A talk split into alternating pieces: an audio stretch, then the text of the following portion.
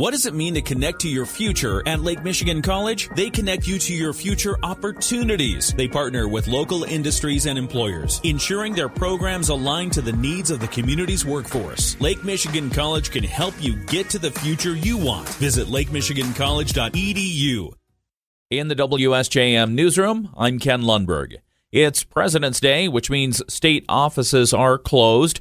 Many schools are taking the day off. Government offices, such as the Post Office and Secretary of State, and banks are included in the closure. Early voting is underway. Secretary of State Jocelyn Benson was among the first to cast her ballot Saturday to kick off Michigan's new early voting period.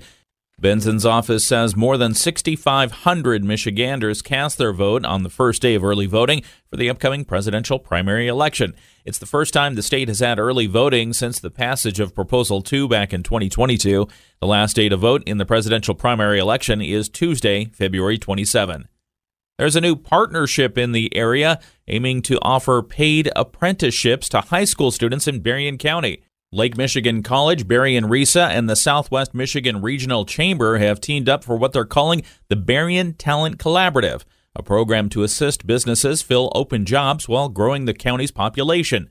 LMC President Trevor Kubatzke told us RESA will engage career and technical training students while the chamber will connect them with employers and the college provides training. So this will offer a junior to sign up for a career. We will match them with an industry, a, partner, a business. Junior year they will still be taking classes but they will be in the workplace paid. So that's the important part of this. It's a paid apprenticeship. So their junior year they might be in the classroom 20 hours and, and work 20 hours. And then senior year maybe they're in the work 30 hours in classroom 10 hours.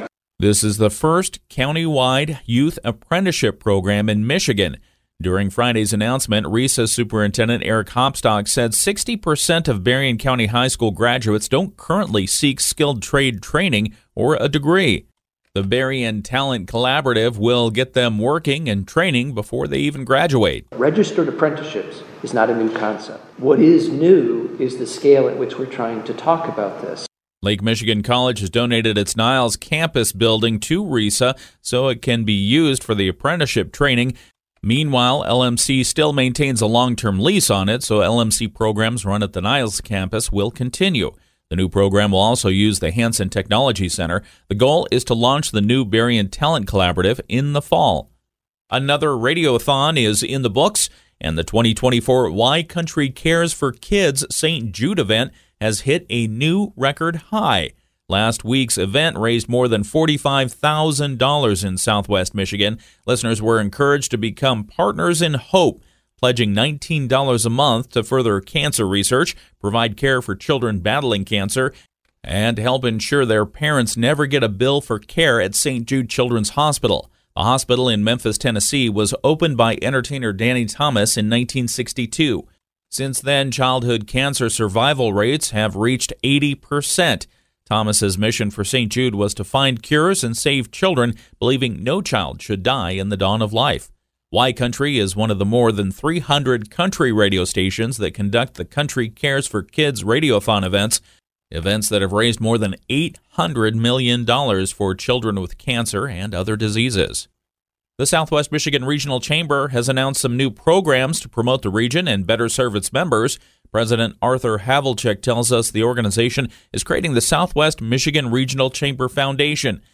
It's a nonprofit. Currently, he says the chamber can do a lot to lobby for local businesses. But that ability to engage in lobbying precludes us from most federal and state grant opportunities, most charitable giving. Um, it's just a different tax treatment. So by having a 501c3 foundation to help supplement and support the important work of the chamber, we will be able to increase our capacity and better meet the needs of our members. Havlicek says the foundation will focus on leadership development, business development, and community development.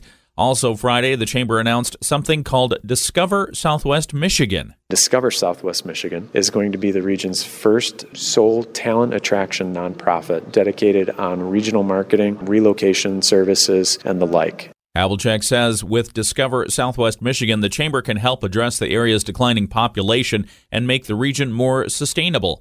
The two programs were announced at the Chamber's annual breakfast, marking 70 years of the organization. Area Congressman Tim Walberg is fired up about energy policy. Late last week, Walberg blasted the Biden administration's move to indefinitely ban U.S. exports of liquefied natural gas to non free trade agreement countries. He says that threatens the economy and national security, and that's why he voted to reverse the ban. LNG exports help us reduce global emissions, lower price through more supply, and grow our economy and industrial base. President Biden and his cabal are putting foreign adversaries and clean climate protesters ahead of the American people. Walberg's office pointed out that combined Michigan's natural gas and oil supports more than 228,000 jobs, provides over $16 billion in wages, and contributes about $30 billion to the state's economy. The Biden administration says the ban is directly related to climate change and will remain in place until the Department of Energy updates its policies to balance LNG demand with dangers associated with the greenhouse gas emissions caused by LNG. The 2024 Michigan Black Summit was held in Benton Harbor over the weekend. When it kicked off, attendees received a recorded welcome message from a surprise speaker. Governor Gretchen Whitmer sent in a video to begin the two day gathering. As governor, I want to share my commitment to this year's theme, piecing the puzzle back together. It encapsulates why you all are here. It signifies our shared purpose to foster a sense of interconnectedness and recognize the power that comes from unity. Whitmer said she and Lieutenant Governor Garlin Gilchrist wished everyone an enriching experience. Let this summit be a beacon of hope, inspiration, and the catalyst for change. Let us embrace the next two days with open hearts, open minds, and a shared determination to piece the puzzle back together. The Michigan Black Summit, hosted by neighbors organizing against racism, was held at the Lake Michigan College Mendel Center on Friday and Saturday. The keynote speaker was Dr. Ken Harris, president of the Michigan Black Business League. Michigan Secretary of State Jocelyn Benson also attended. The effort to raise funds for a new playground at Silver Beach County Park is about 72% complete. Speaking to Berrien County Board of Commissioners last week, Parks Director Jill Adams said the fundraising will continue until the one and a quarter million dollar goal is met. She said there will be another give back event this week in St. Joseph. Pizza Hut contacted us last year to see what they could do to help us with this project, and they are doing a give back night next Wednesday. So I encourage you all to let Pizza Hut make dinner for you next Wednesday, and people do need to show a flyer. You can find the flyer for the event at our website, WSJM.com. Adam says this is just one of many events held to seek support for the new playground. The Berrien Community Foundation has really helped us navigate this fundraising effort, kept us on track, brainstormed with us multiple times, and given us a lot of support. The playground project has about $905,000 of the total needed. Anyone can make a donation online or the Wednesday Give Back Night at Pizza Hut. Adam says the goal is to start construction this fall and be finished with the new playground by the summer of 2025. The current playground equipment is about 30 years old, and supporters of the project hope to install something more modern and more accessible to all kids. Businesses and individuals from around the region were honored Friday at the 2024 Southwest Michigan Regional Chamber Business Recognition Awards.